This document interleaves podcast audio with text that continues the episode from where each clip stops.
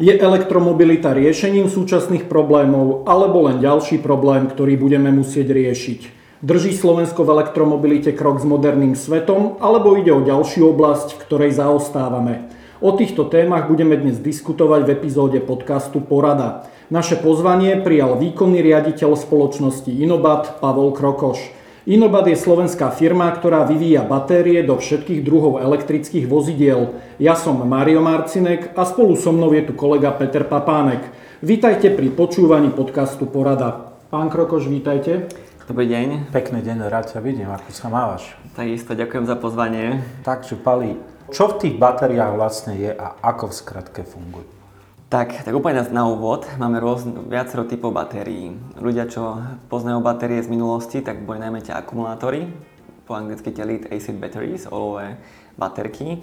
Ale v dnešnej dobe sa celá diskusia už prebieha ohľadne tých litiovio-ionových batériek, na ktoré sa sústredí aj InoBat Auto alebo spoločnosť InoBat. No a keď sa pozrieme konkrétne na tieto litiové baterky, tak sú zložené z viacerých vzácnych materiálov a chemikálií.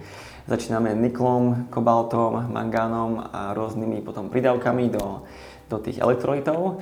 No a keď sa na to pozrieme do zloženie, tak InoBat sa zameriava na chémiu, ktorá sa nazýva NMC, ktorá je v katóde. To znamená, že tam je podiel niklu, podiel mangánu, podiel kobaltu. No a ako to vzniká, tak sa nakupujú tieto materiály od špecializovaných spoločností, ktoré miešajú už nikel, mangán, kobalt do týchto vzácnych materiálov, do týchto zlúčenín už. A tie sa potom nakupujú, tie nakupujeme ako InoBat a následne ich miešame do tzv.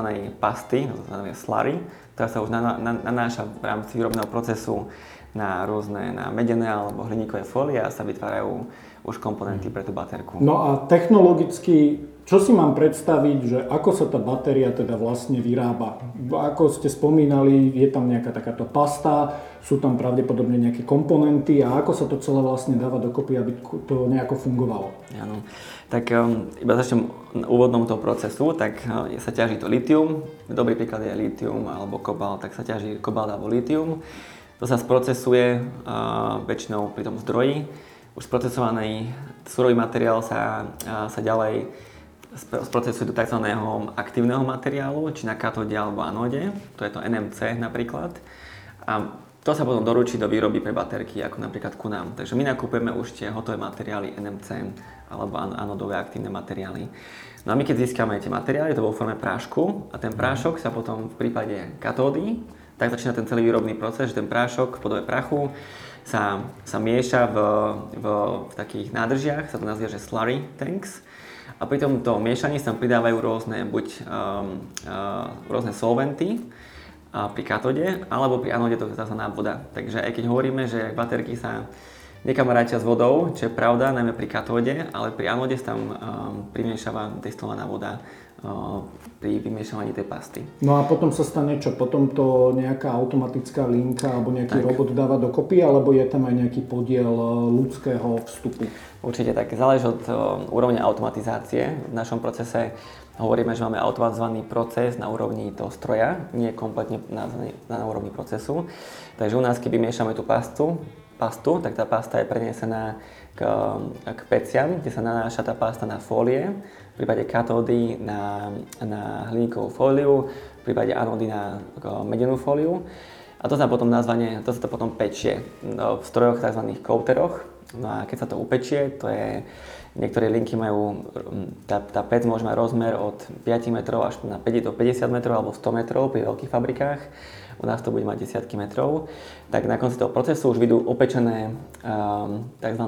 Rolls, to také rolky, kde sa už natočí tá fólia a následne sa potom seká tá fólia do jednotlivých papierikov. A tie papieriky sa potom skladajú a sušia a keď ten papierik už poskladaný do tzv.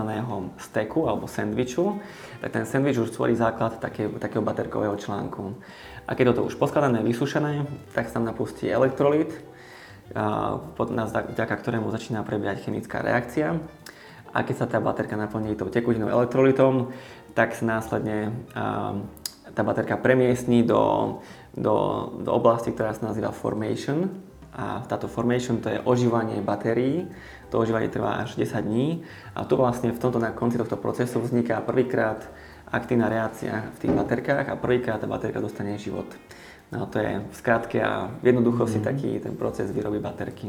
No a predpokladám, že možno tie také všeobecné princípy tam fungujú už dlho, že to nie je niečo, čo by sa že pravidelne menilo, ale čo sa týka nejakého vývoja, tak čo sú tie hlavné oblasti, na ktoré sa vlastne zameriava ten vedecký pokrok a výskum, aby sa to možno robilo lepšie, alebo ten produkt bol výkonnejší? Áno, áno.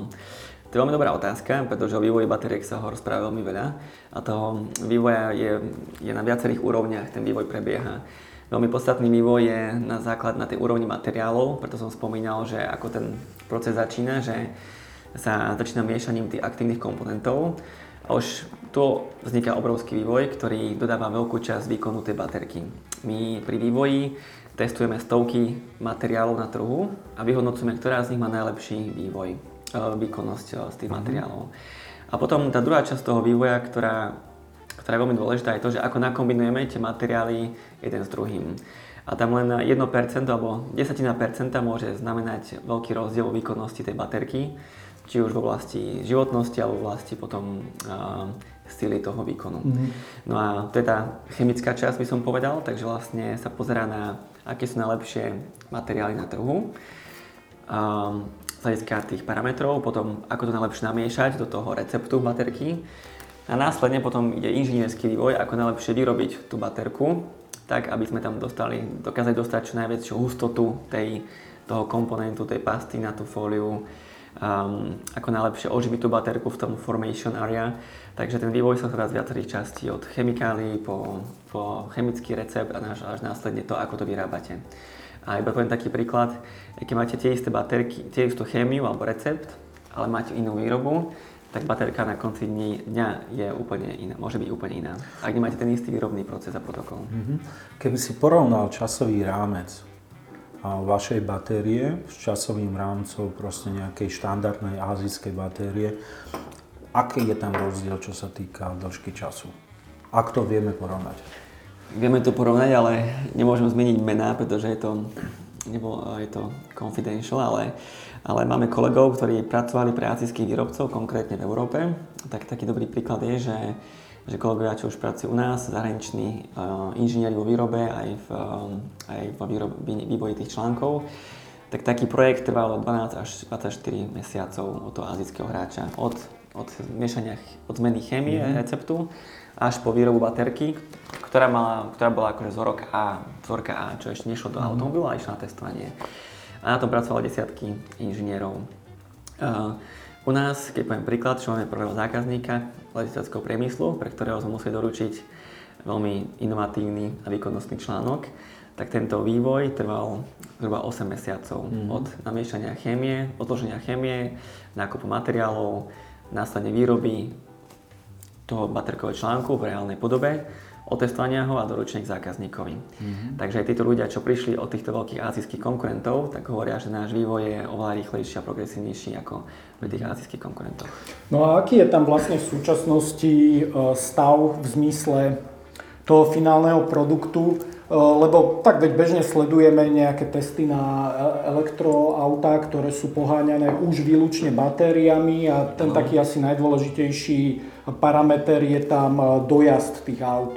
Aktuálne, ako rýchlo napredujú batérie a celý tento priemysel v otázke toho, že koľko ľudia vlastne vedia na jedno nabitie jazdiť? Áno. Tak v dnešnej dobe, keď sa pozrieme na tie elektrovozidlá, ktoré už sú, dovolím si nazvať nejaká druhá generácia vozidiel, pretože celková elektromobilita je nový priemysel. Ako keď sa pozrieme na dieselové motory 70 rokov dozadu, tak to teraz zažívame v elektromobilite. Tak tie prvé elektrovozidlá, ktoré prišli pár rokov dozadu, 3-4 roky dozadu, tak boli tie prvé generácie s menším dojazdom. Momentálne ale vidíme vozidlá, ktoré majú už dojazd aj 400-450 km na jednom nabitie a to je pri normálnom užívaní, nie že sa pozerám na obmedzený výkon toho vozidla. Takže od 300 do 450 km majú už aj dojazd.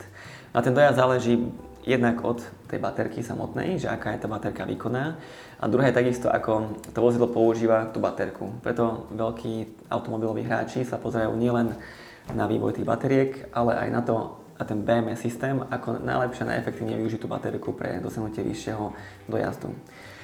Čo chcem vám dodať je to, že tie batérie, ktoré sú momentálne v tých vozidlách a dosahujú dojazd nejakých 400 km, tak si treba uvedomiť, že to sú batérie, ktorých vývoj vznikal 4-5 rokov dozadu. Pretože na to, aby sa batérka dostala na cestu do komerčného vozidla, tak musí prejsť zhruba 4 až 5 rokov certifikáciou. Takže keď sa pozrieme na ten vývoj batérie, ktoré prebieha momentálne a pozrieme sa dopredu ďalšie 3-4-5 rokov, tak ďalšie 4 až 5 rokov bude ten dojazd oveľa vyšší a rapidne dlhší. A môžeme to rozprávať kľudne už od 600, 700, 800 km dojazde.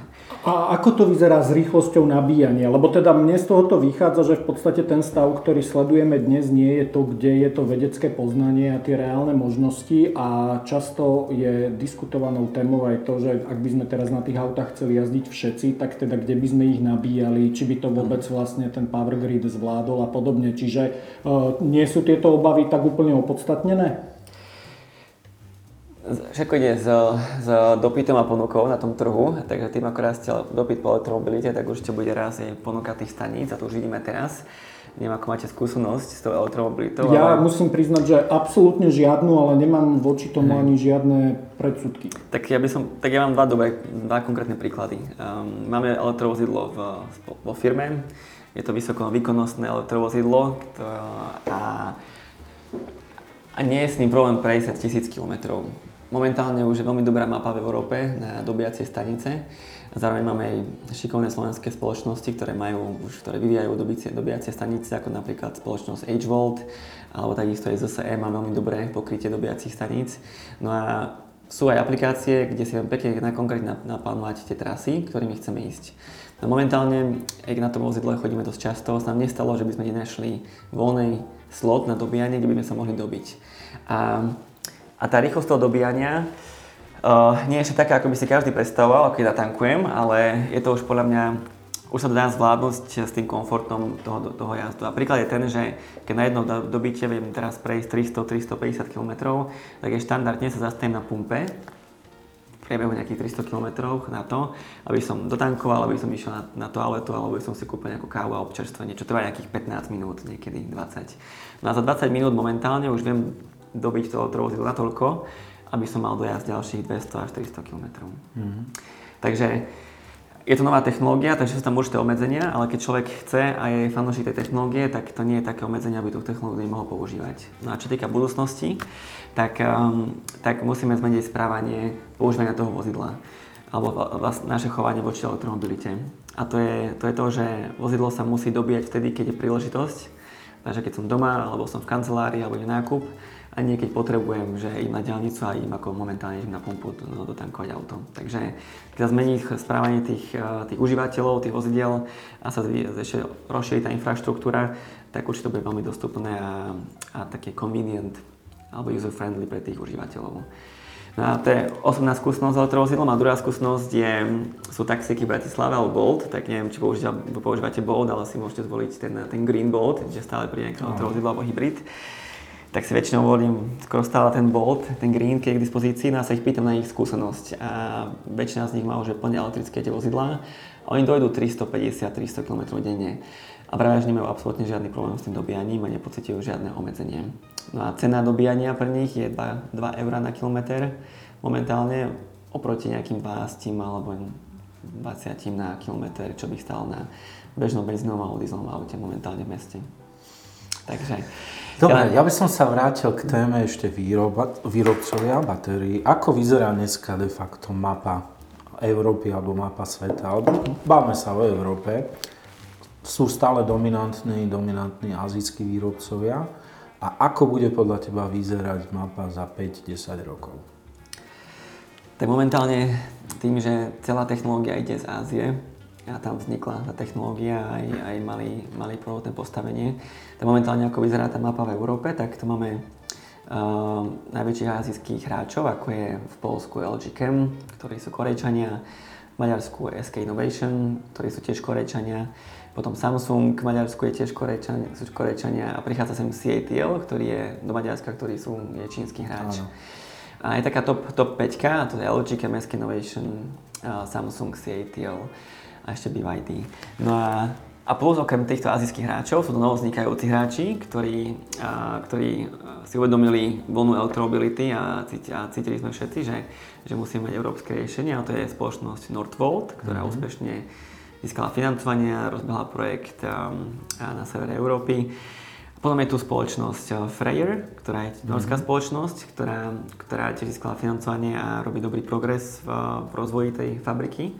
No a následne sú tu hráči, ktoré si povedali, že InoBat, ktorý patrí medzi takže tých top 3 alebo top 5 hráčov v Európe. No a ktorý tiež sa podarilo kúpiť budovu, zrekonštruovať ju a v apríli spúšťame výrobu prvú na Slovensku. No a keď to porovnám tým pádom k európskym hráčom, tak budeme jeden z prvých hráčov, ktorý bude poskytovať komerčnú výrobu pre zákazníkov a celú Európu. Ale vrátim sa k tej výrobe, čo, ak mám korektné informácie, tak vy už predsa vyrábate. Áno, správne, už vyrábame. A je to tak paradox, že keď nemáme ešte spustenú linku o deradoch, tak už vyrábame ju cez našich strategických a zmluvných partnerov. Konkrétne momentálne je to partner na Tajvane. A v Tajvane už vyrábame vyše 1 roka a robíme tam výrobu aj vývoj našich článkov. Tak, aby keď príjeme na Slovensko, aby sme mitigovali nejaké riziko s neskúsenosťou nejaké výroby. Super. A podarilo, aby sa nám ešte podarilo skôr dostať tie produkty ku našim zákazníkom. A ako by ste zadefinovali, lebo vymenovali ste aj teda v európskom priestore viacerých tých hráčov, ktorí na tomto trhu chcú v podstate zabezpečiť tú technologickú nezávislosť Európy, čo je niečo, čo robí váš koncept unikátnym oproti týmto všetkým ostatným? Ak odhliadneme teraz od tých ázijských výrobcov, tak v porovnaní s tými európskymi firmami. Tak unikátne je určite to, že jednak sa zameriavame na cielený vývoj pre zákazníkov. Hovoríme tomu customizovaný vývoj u nás. To znamená, že u nás zákazník si môže zvoliť a s našou dopomocou namiešať chémiu, ktorú potrebuje pre ich konkrétnu aplikáciu, takže vozidlo. Vieme nejaké príklady si povedať, že v čom to môže byť dôležité, aby sme si to vedeli konkrétnejšie predstaviť? Áno, určite. Takže dobre, ešte robiť taký krok naspäť, že vlastne aká je ponuka na tom trhu, aby som vysvetlil tie rozdiely. A keď sa pozrieme na tých azijských hráčov, tak azijskí hráči ponúkajú katalógovú ponuku. Príde zákazník, oni povedia, čo majú, ako majú chémiu, a povedia konkrétny počet kusov, ktorý si musia objednal minimálne o kvantity, ktoré sú v miliónoch kusoch. A tá chémia určuje tie parametre, o ktorých sme sa bavili, že aká je tá sila tej batérie, prípadne ako rýchlo sa dá nabiť, koľko cyklov vydrží, také niečo. Áno. A tým pádom, že presne tak. A tým pádom, že majú katalógový prístup, tak máte unifikovanú tú baterku. A ten zákazník sa tým pádom nevie rozlišovať vo výkonnosti alebo životnosti tej baterky. Pri elektrovozidle je teraz jedným z hlavných komponentov, alebo jeden hlavný komponent je baterka. Pri dieselovom to bol hlavne ten motor a IP bolo v tom motore, teraz je to IP v tej baterke. A tým pádom tí zákazníci požadujú tú customizáciu, pretože keď sa pozrieme na segmenty zákazníkov, tak áno, máte štandardné moduly auta, ktoré potrebujú veľkú výrobu, masovú výrobu na nižšiu cenu, a títo azijskí hráči ponúkajú ten katalógový prístup, aby dali najväčšiu množstvo na nižšiu cenu. No a potom máte kategórie už hráčov, ktoré sú vysoko výkonnostné vozidlá, prípadne segment letectva, osobnej dopravy v letectve, alebo segment komerčných dodávok a autobusov. A tam všetky tieto 3 segmenty, alebo 4, už vyžadujú svoj špecifický prístup vývoja aj výkonnosti tej baterky. Keď poviem príklad, tak vysokovýkonnostné vozidlá, alebo nejaké rýchle autá, dajme tomu Ferrari, prémiové značky, potrebujú vysoký energetický výkon, aby mohli doručiť veľa síly z tej baterky. A to už tá štandardná baterka neposkytuje taký výkon, ktorá je katalógová. Alebo keď sa pozrieme na letecký priemysel, tak tam sú baterky, ktoré potrebujú ešte väčší výkon. Nezáleží na životnosti tej baterky. Tieto letecké spoločnosti očakávajú, že budú meniť baterky 2 až 3 krát ročne namiesto 6 alebo 8 ročnej životnosti bežného vozidla. No a potom, keď sa pozrieme na úplne opačný príklad, to sú autobusy alebo ľahké komerčné dodávky, tak u nich ide najmä o životnosť tej baterky, aby mala životnosť aspoň garantovanú 7, 8 až 10 rokov. a bola ľahká, pretože tam každý kilogram váhy záleží na tom, koľko potom nákladu môžete vlastne odniesť. No a to je ten taký pekný rozdiel, že tí veľkí hráči sa zameriavajú na to, aby poskytli maximálne množstvo cenu jedného typu baterky, ale potom už tým, že tá elektromobilita preniká do všetkých segmentov a od roku 2025 ďalej, to už nebude to len o tých veľkých značkách, ale už to bude o prečne celých všetkých aplikáciách, tak tam si vyžaduje tú špecializáciu a customizáciu, ktorú my ponúkame. Mhm.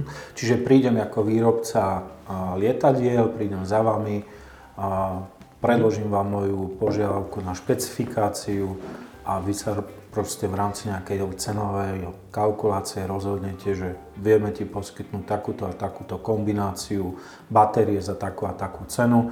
Čiže vieš mi namiešať presne proste na mňa recept, aký ja budem potrebovať. Správne, presne tak to funguje. Takže dobrý konkrétny príklad je presne toho zákazníka z leteckého priemyslu, ktorého máme. To je zákazník, ktorý vyrába budúcu technológiu mobility, vyrába osobné drony, ktoré sú také osobné jety, ktoré vedia zlietnúť vertikálne a vedia odniesť od 5 až 7 osôb s dojazdom napríklad 100 km. Takže veľmi efektívne riešia dopravu z letísk do centra alebo nejakú menšiu regionálnu dopravu. No a na to, aby to vertikálne zlietlo, si vyžadujú baterky byť ľahké, aby mali čo najmenšiu váhu alebo v letectej váhe a hlavne veľkú silu. No a ako to začalo s tým zákazníkom, tak s ním sme podpísali kontrakt minulý rok.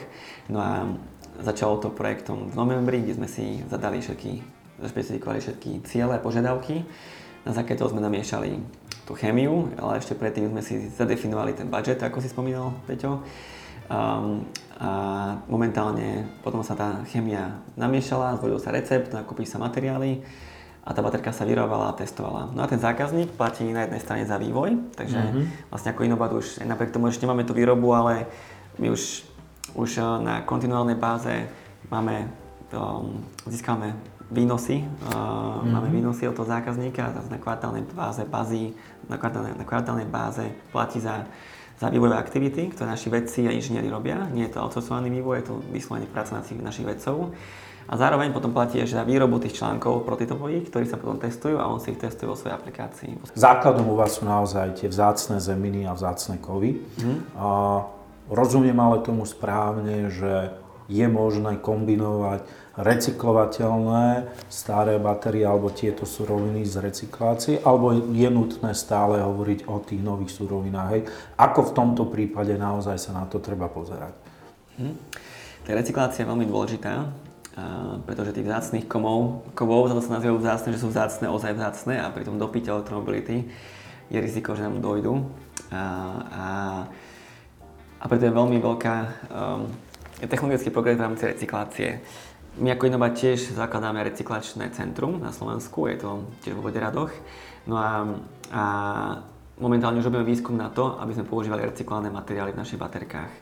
A ešte sme nevyrobili plný formát baterky s recyklovaným materiálom, je to v našom pláne na budúci rok, ale čo môžem povedať, tak sme už v rámci laboratórneho vývoja v rámci malých batériek, ktoré sú vo veľkosti baterky, ktorá vám ide do hodiniek, tzv. Coin cells.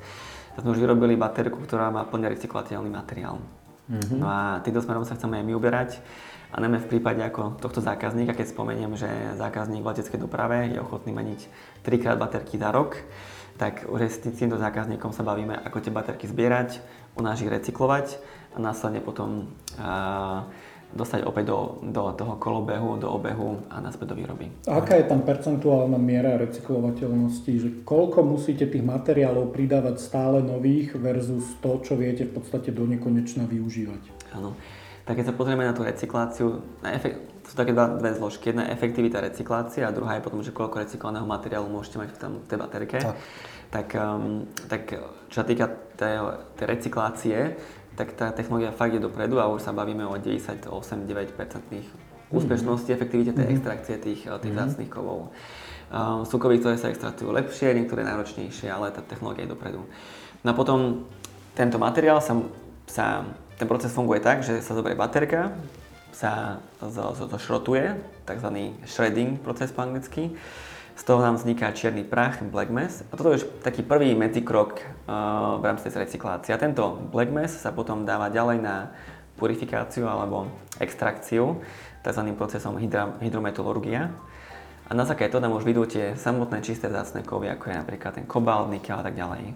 Keď máme túto zložku, tak tá sa potom predáva do tých spoločností, ako na začiatku spomínal, ktoré vytvárajú aktívne materiály ako NMC alebo anodové materiály, a to potom je do kolobehu. Je teraz smernica sa vytvorila, aj sa to o chvíľku bude implementovať v rámci Európy, tak sa Európska komisia bude tlačiť na to, aby sa od roku 2025-2026 už využívalo určité percento recyklovaného materiálu vo finálnej baterke. Nebude to 100%, bude to určité percento, ale už je toto určité percento z niekoľkonásobní tú kapacitu tých akoby voľných zdrojov, vzácnych zdrojov, ktoré máme, preto aby sme mohli vyrábať baterky. Takže efektivita recyklácie je vysoká, vďaka tým technológiám. Na druhej strane, keď sa potom pozrieme, koľko materiálov sa použije recyklovaných, tak to musí mať aj vysokú stupeň baterkovú, tzv. Grade, battery grade materiál, a sa bude v určitých percentách postupne zvyšovať ten podiel recyklovaného materiálu v tých baterkách.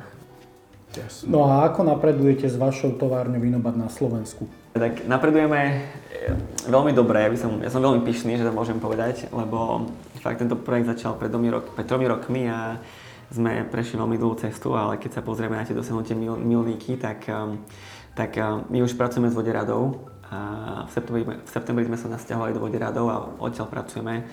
Tam už denne pracuje 60 inžinierov až 80, záleží, aký máme náročný deň. No a sme spustili aj skladovali aj laboratória. Výrobná časť sa práve ešte tá sa dokončuje. No a keď sa pozrieme na ten celý projekt, tak sme získali povolenia minulý rok. Začali sme s rekonštrukciou budovy, ktorú sme kúpili. Tak sme začali v júli minulého roka. A presne za 12 mesiacov sme dokončili rekonštrukciu, sme sa nasťahovali v septembri. No a tá celá budova, táto prvá fáza, tak sa bude skladať z kancelárií, z laboratórií a takisto z výrobnej linky. Kancelárie, ako som povedal, sú spustené, tam už pracujeme, je tam perfektné. Potom laboratória, tie sú tiež skladované. Tam teraz prebieha inštalácia nových technológií. Tam máme plán do druhého kvartála budúceho roka na inštalovať všetku laboratórnu techniku.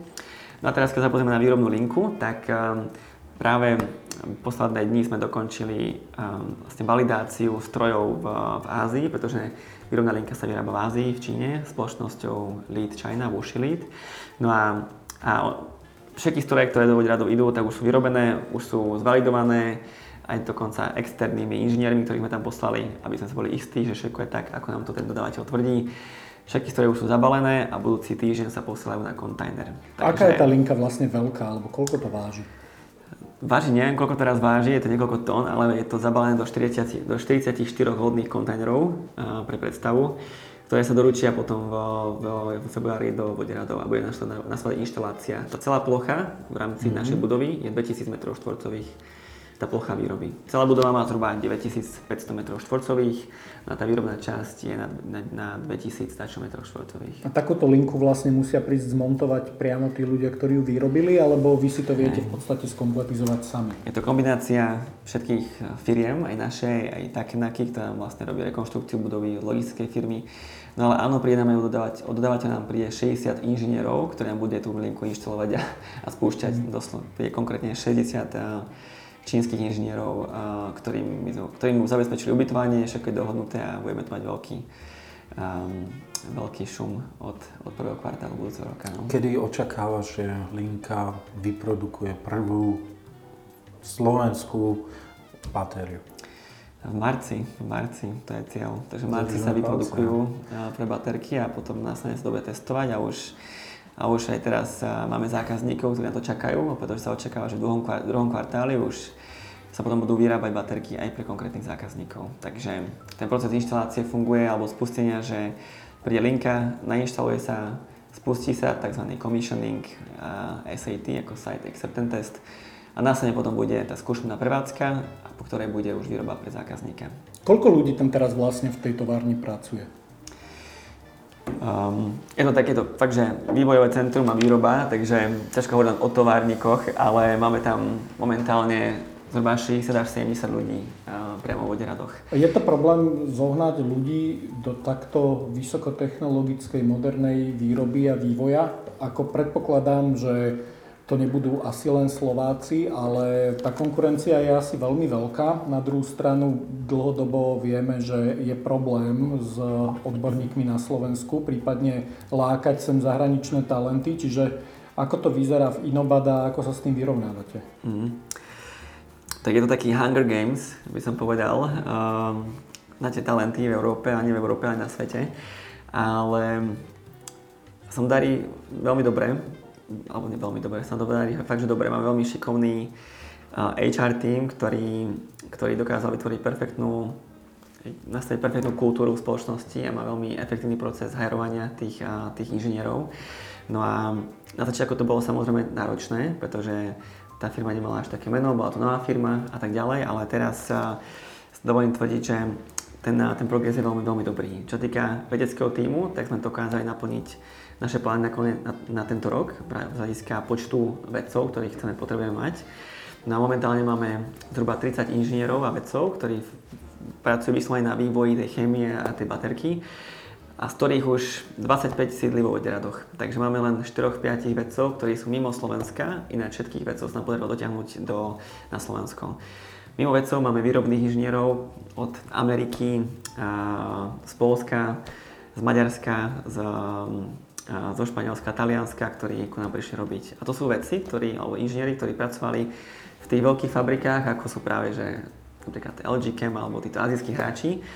No a tam sa zaškolili počas 2-3 rokov a kvôli určitému prostrediu viacerí z nich odchádzajú a vlastne ku nám prídu vyškolení inžinieri a Slovensko sa im veľmi páči. Takže na začiatku to bolo fakt náročné, ale momentálne vďaka tomu procesu hiringu, osvetu, ktorú robíme, aj menu a toho celkového mena a takisto aj tej kultúry, ktoré v spoločnosti máme, tak je to veľmi dobré, pretože veľa inžinierov teraz získame aj priamo cez referencie. Takže príde k nám jeden inžinier a prídu ďalší traja s ním. Keď môžeme porovnať štátnu pomoc Slovenska a k investorom alebo startupom, ako ste vy, a s inými krajinami, kde sa Slovensko podľa teba nachádza? V rámci štátnej pomoci? Áno, pomoci celkovo, lebo ja napríklad vnímam... Buďte aj politicky nekorektní. Lebo ja napríklad vnímam naozaj Slovensko v tomto ako macochu.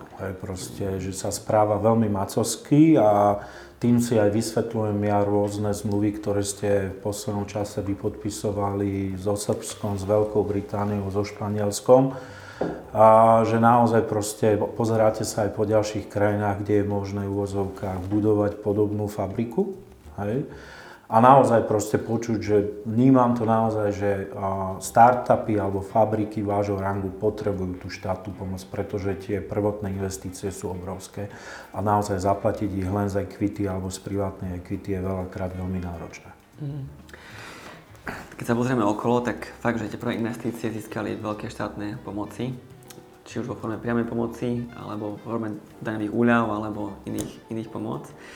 No a akože na úvod, predtým ako povieme aj to negatívum, alebo čo by sa mohlo zlepšiť, tak my sme získali štátnu pomoc od ministerstva financií, to bol na rozbeh, to bolo prvých 5 miliónov, ktoré sme fakt použili na výskumové a vývojové aktivity, vďaka čomu sme vyrobili tie prvé generácie batériek, tých NMC 6 a 2, ktoré sme mali, myslím, že pred rokom a pol sme mali publicitu o tom. No a zároveň sme získali pomoc od Európskej komisie, alebo pomoc štatút, takzvaný štatút IPCEI, čo znamená Important Projects of Common European Interest, že strategického významného rámcu. No a je to cez Európsku komisiu, ale celé sa čerpá cez miestnú podporu. No a to pozitívum je, že fakt všetci ľudia, čo na ministerstve pracujú, tí, ktorí to exekujú už, tú štátnu pomoc, tak sú veľmi nápomocní a veľmi ochotní. Takže tu fakt akože kritika nemôže byť žiadna, pretože fakt na tej pracovnej úrovni tu ľudia sú veľmi šikovní, nápomocní a takisto tomu projektu veria a chcú podporiť dobré veci. A v tom by som rád vyzdvihol aj poďakoval, že všetci, čo aj tam sú, tak majú úplné nasadenie, aby umožnili tých čerpanie. No a teraz keď sa ale pozrieme vlastne na to čerpanie, tak zase na druhej strane tam je veľmi veľa bariér, ktoré umožňujú následnú pomoc alebo čerpanie, to už ten proces. Takže všetci vieme, že je to verejné obstarávanie, nie je jednoduché, alebo rôzne podmienky toho obstarávania. A to potom bráni tomu procesu. No a keď si pozrieme, že keď dostane človek grant a ho musí minúť, napríklad taká začínajúca firma ako ja, tak on chce minúť ten grant teraz alebo pár týždňov, pár mesiacov a nie čakaj rok, aby mohol použiť tie prostriedky. No a to už tu rámce. Ale keď sa rozprávame o tú podporu, tak tak tá podpora, tak zaostávame v tom podpore oproti iným krajinám, najmä Nemecka, aj Rakúska, aj iných, kde sú vlastne inštitúty. A to aj vidíme v spolupráci s tými firmami. A keď si dáme porovnáme, že elektromobilita a baterky sú trend budúcnosti a sa pozrieme na naše univerzity a ich infraštruktúru, tak nie je absolútne podporená. Je podporená minimálne a to pociťujú aj naši akademici. A keď sa pozrieme na napríklad Nemecko, všetky inštitúty, tak je tá infraštruktúra tam vybudovaná, je to podporujú sa oveľa viac všetky výskumné programy, ktoré potom chrlia všetkých inžinierov, aj tie hlavy, aj tie vedecké programy a aplikovaný výskum a tým pádom sa multiplikuje to IP a know-how. Takže tá podpora, akože ťažko to kritizovať, ale... Treba povedať realitu, lebo mňa zaujala naozaj dohoda, ktorú ste urobili so srbskou vládou, ktorá naozaj v porovnaní s tým, ako proste podporuje slovenská vláda tento typ investícií, je naozaj akože neporovnateľná. Áno, tak tá podpora je tam oveľa rýchlejšia. Ale to je celkom, myslím, že momentálne, keď sa pozrieme na politickú situáciu, tak žijeme v takej, tak trošku stagnujeme v rozhodovaniach a skôr sa bohužiaľ vybijajú tí politici na okor nejakých prospešných vecí, ktoré by mohli posunúť ten štát dopredu. A tým, že sa tam u nás vybijajú, tam sa tiež vybijajú, ale sú ochotnejšie, rýchlejšie jednať. Takže tá podpora prišla z viacerých krajín, nielen zo Srbska, takisto aj zo Španielska, aj z iných krajín. No a to jedno tam je oveľa rýchlejšie. Tak, čiže InoBat bude jeden z našich najznámejších importérov technológií do celého sveta? Môže byť. Ale nie je to o tej podpore, áno. Takže tá podpora je fakt, že je veľmi dôležitá, ale druhá vec, prečo takúto investíciu realizovať, je aj to podnikateľské prostredie. No a tým, že keď ideme do veľkej gigafabriky, ktorá už je miliardová investícia, tak to už sa bavíme tiež o veľkých objemoch, kde každé percento marže má veľký dopad na cenu baterky a to, či vieme predať. Takže musíme to hľadať na všetko. Tak keď nám jeden štát dá väčšiu podporu, či už aj vo forme, ako Slovensko, tak toto sa veľmi zohľadňuje. No a druhá stránka je potom aj ponuka tých industriálnych parkov, ktoré bohužiaľ tie iné štáty mali lepšiu ponuku tých industriálnych parkov. Je rýchlosť povolovacích procesov, kde v zahraničí trvajú tie procesy oveľa kratšie, čo týka od stavebného povolení alebo iných povolení, na to by sme mohli začať tú stavbu. A takisto podporí ešte aj celkovo toho výskumu a zahraničných investícií. Podporu expatov, podporu medzinárodných škôl a takisto ešte aj tej intenzity pomoci. V príklade, keď sa pozrieme na Maďarsko, tak po hodinu od Budapešti viete dostať 50% intenzitu pomoci. Nemusíte chodiť 200 km inde ako u nás, v Srbsku to isté a v iných krajinách to isté. Takže je to kombinácia podnikateľského prostredia, povolovacích procesov, disponibilnej pracovnej sily, ceny energií a poplatkov za toto a takisto potom aj tej štátnej pomoci. Takže bohužiaľ to podnikateľské prostredie u nás pre väčšie investície skôr zaostávame ako ideme dopredu oproti iným krajinám. No a spomínali ste teda ako ten prelomový dátum marec 2023, kedy by sa mala rozbehnúť linka priamo na Slovensku. Čo potom? Aké sú ďalšie plány? No, vyrábať. To je jeden prvý. Máme ďalšie plány samozrejme, tak toto je pilotný projekt, ktorým to nekončí, iba začína všetko. Následne druhý plán je vystavať nový závod vedľa existujúceho, tiež vo Voderadoch.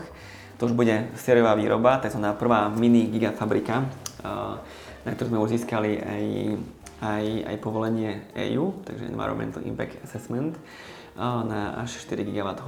A toto cieľ tejto výroby je vyrábať sériovo to, čo sa vyvinie v tejto fáze 1, v aktuálnej pilotnej linke, tak vyrábať potom v druhej fáze, čiže vo Voderadoch, v tej mini gigafabrike sériovú výrobu. Na to sme získali to už povolenie EIA, teraz riešime ďalšie povolenia, budúci rok budeme robiť už stavebné povolenie. No a mimo toho máme samozrejme plány škálovať, pretože je to vysoko kapitálovo intenzívna biznis a investícia, na ktorú potrebujete škálu a tam sa pozeráme na projekty v rámci Európy a už aj globálne Ameriky, kde by sme mohli pokračovať ďalej vo výrobe a expanzie našej technológie.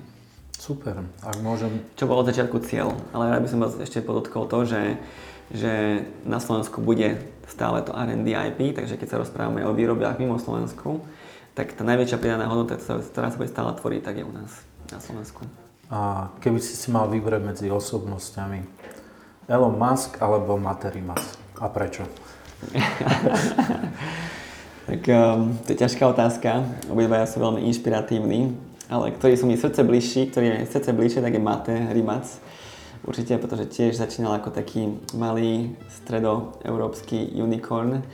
Je veľmi inšpiratívny, veľmi pracovitý a to, čo dosiahol bez veľkej podpory, tiež akoby veľkých investorov predtým, štátu a tak, ale tvrdou drinou a veľmi dobrým nápadom, tak je to Mate Rimac.